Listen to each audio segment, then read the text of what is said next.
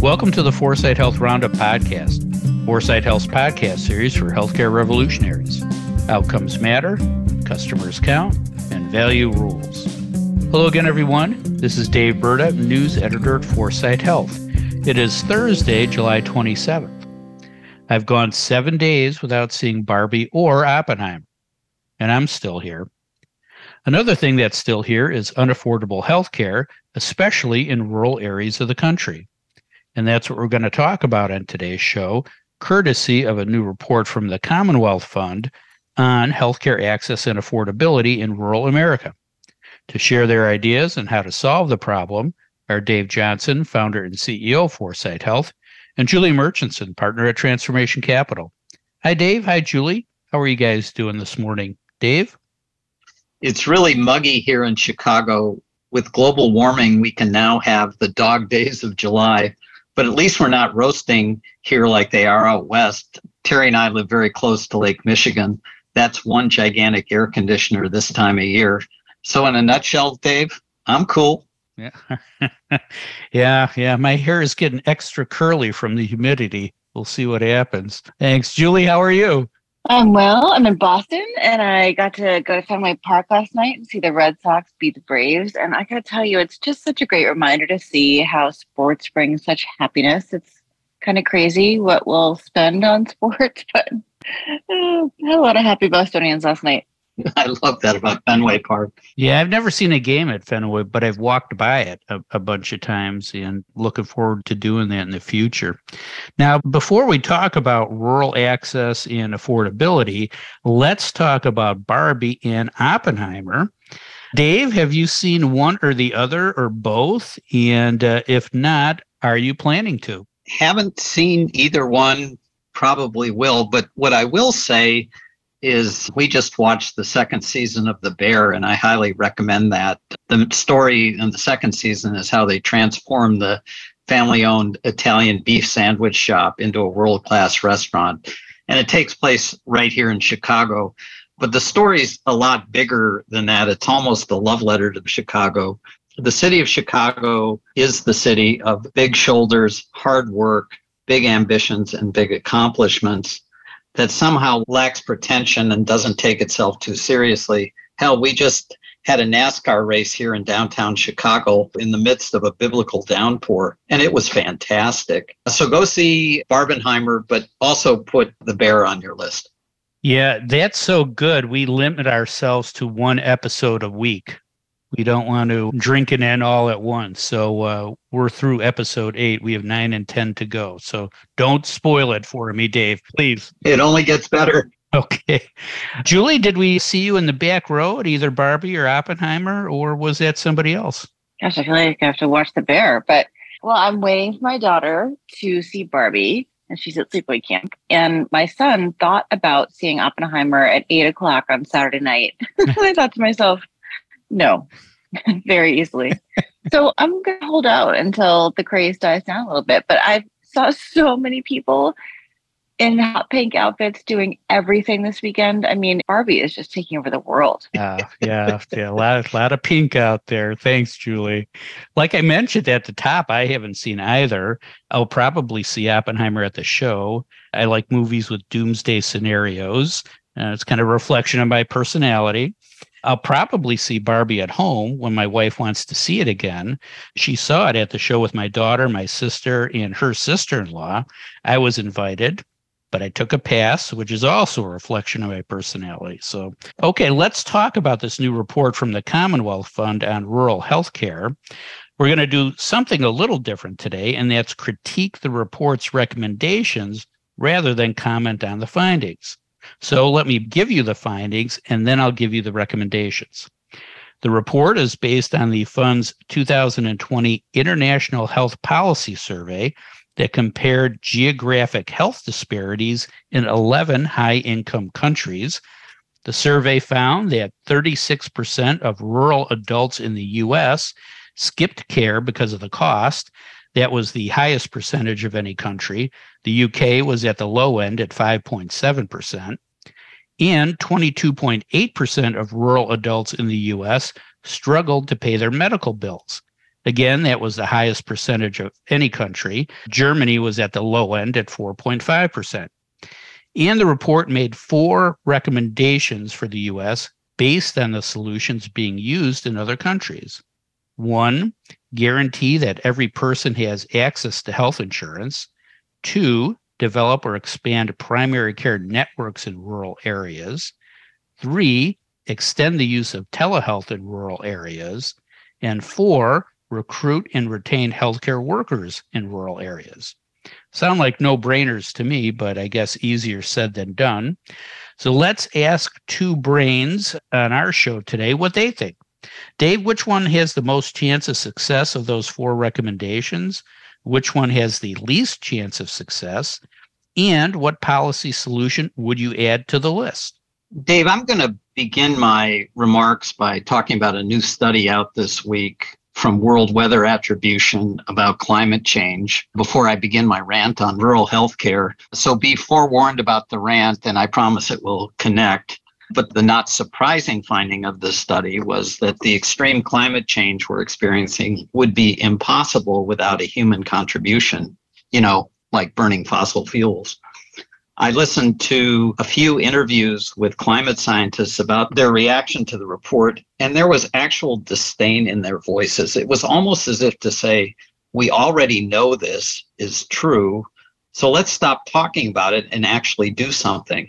Well, not surprisingly, I feel exactly the same way about rural health care, except if anything, our collective willful ignorance on rural health care is even worse than it is on climate change. So, why are we so shocked by these findings that life expectancy is declining in rural areas, that people don't get care because it costs too much money? There's plenty of money to amputate a foot, but not enough money to prevent or manage the diabetes that necessitates the amputation. Regarding the report's findings, all four of them make sense. Every person has access to health insurance expand primary care networks in rural areas, extend the use of telehealth, and recruit and retain healthcare workers in rural areas. You know, we ought to do all of those things. You asked which would be easiest to implement.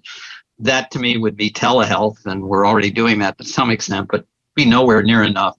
The hardest would be universal access to affordable health insurance. That's the hardest, but it would also have the biggest impact. I mean, think of what we've done with dual eligibles those eligibles for both Medicare and Medicaid, so essentially old poor people, the funding is adequate and not surprisingly, given this is America, companies are emerging out of nowhere to service their needs. Could happen in rural healthcare too if we paid the right way. In terms of what I would do in addition to those four, I'd stop wasting money on outdated and underused rural hospitals. I take the savings from that and invest in clinics within holistic community health networks for every rural community in the country.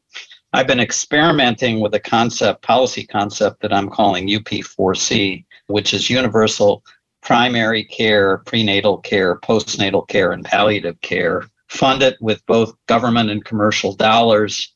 It will more than pay for itself through the savings. So everybody gets it and they can use it as much as they want and we'll actually put an emphasis on health and not just on treating people once they're sick. So come on, people, stop talking about the problems in rural healthcare. We've been doing that for over 50 years. And if anything, it's even worse than it was 50 years ago because then we spent 7% of our economy on healthcare. Now it's 18% going to 20. And about 15% of adults were obese. And today that's over 40%. So let's stop talking about it. Let's actually do something. We know it will work. We just have to do it. I look forward to getting a UP4C t shirt in the future, Dave. So keep that in mind. There you go. Julie, any questions for Dave? When I think about the macro picture here, I think about all the hands involved in healthcare, whether rural, urban, et cetera. But certainly when I think about rural, the federal agencies involved are HHS, CMS, Indian Health Services, NAC for community health centers, HRSA, ARC, CDC, the Administration for Children and Families, SAMHSA. I mean, there are so many agencies that don't just deal with rural, but have a, a very large focus ends up being on rural. And there are, of course, then on top of that, several state agencies, not to mention the private health plans, trying to do something here. So, to what extent do you think agency consolidation or coordination could make a real difference here? Do you think we're already doing some of that? Well, we certainly aren't eliminating agencies or coordinating very well.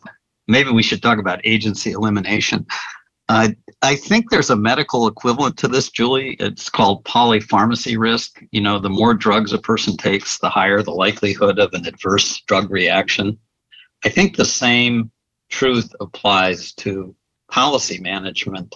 The more agencies we have addressing rural health care, the higher the likelihood of two things. One, they will screw it up of their own accord. And two, that they'll be manipulated by vested interests. So the real challenge, I think, is what you're suggesting to streamline responsibility. Personally, I'd like to shift more of this responsibility specifically to the states with full transparency and accountability. Federal government can set standards, but get them out of the day-to-day management of this.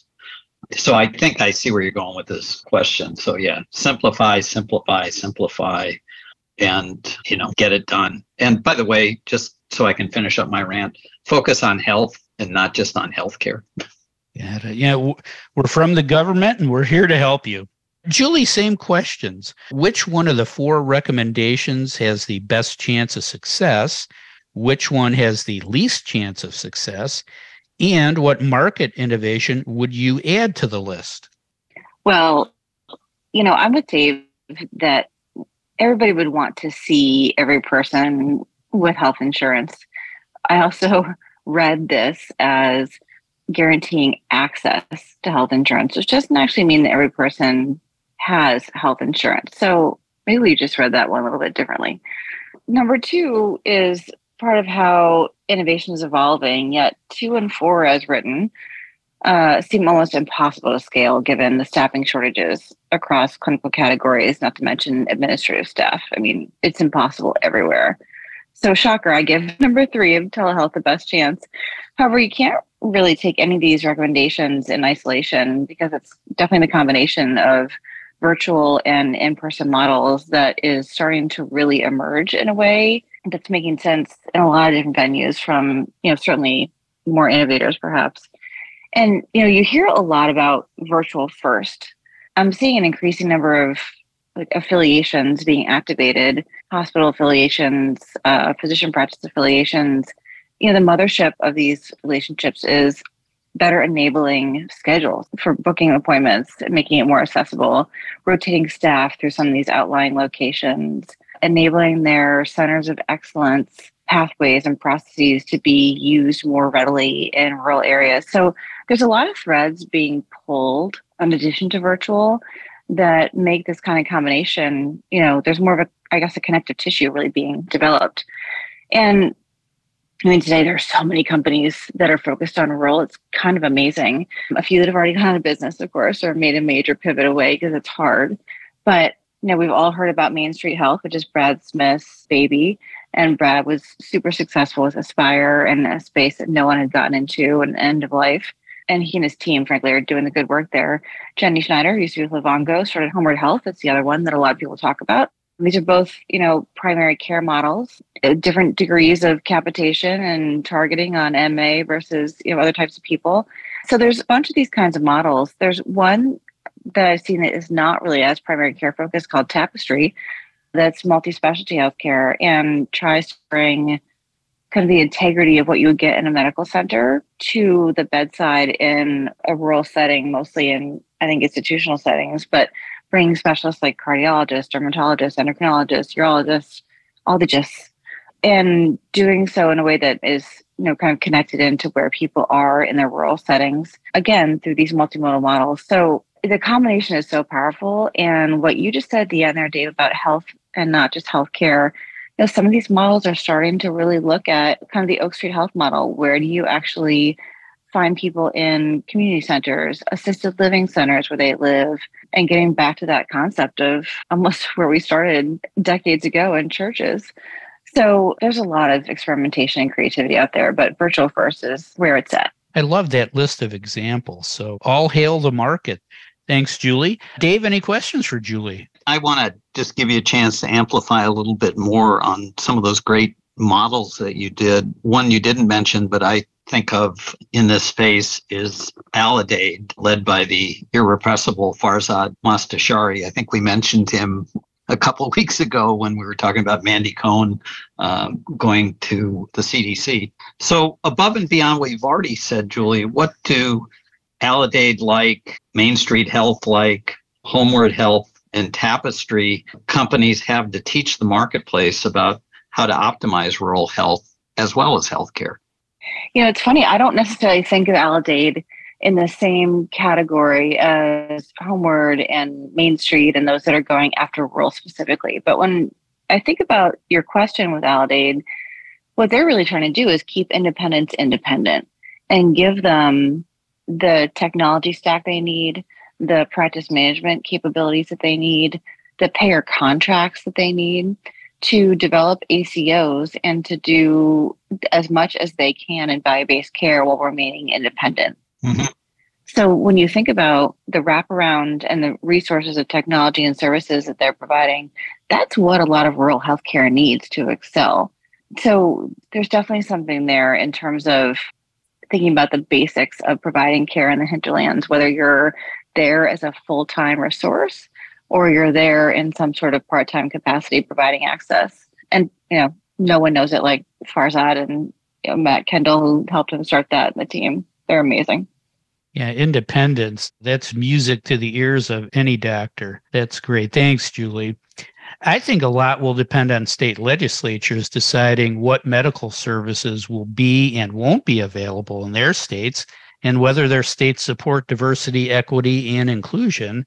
And I'm afraid we're not heading in the right direction on either of those right now. So now let's briefly talk about other news that happened this week. It wasn't all bad, was it? Julie, anything else we should know about? Well, bad depends on who you are. My my news for this week, but in California, two Cigna members filed a lawsuit alleging that Cigna leveraged an algorithm to improperly deny claims systematically, which shifted a couple million dollars in costs. So we're definitely starting to see the intersection of lawsuits and AI. That's for sure. Yeah, using AI for evil, not good. Dave, what else is worth a mention? I've been following the debate in Congress on PBM reform. I know it's getting near the finish line because I'm getting, you know, twice daily updates on what's going on. And there is certainly a lot of sausage making occurring right now. So we'll see what happens. Thanks, Dave, and thanks, Julie. That is all the time we have for today. If you'd like to learn more about the topics we discussed on today's show, please visit our website at 4sighthealth.com. And don't forget to tell a friend about the 4sight Health Roundup podcast. Subscribe now and don't miss another segment of the best 20 minutes in healthcare. Thanks for listening. I'm Dave Burda for 4sight Health.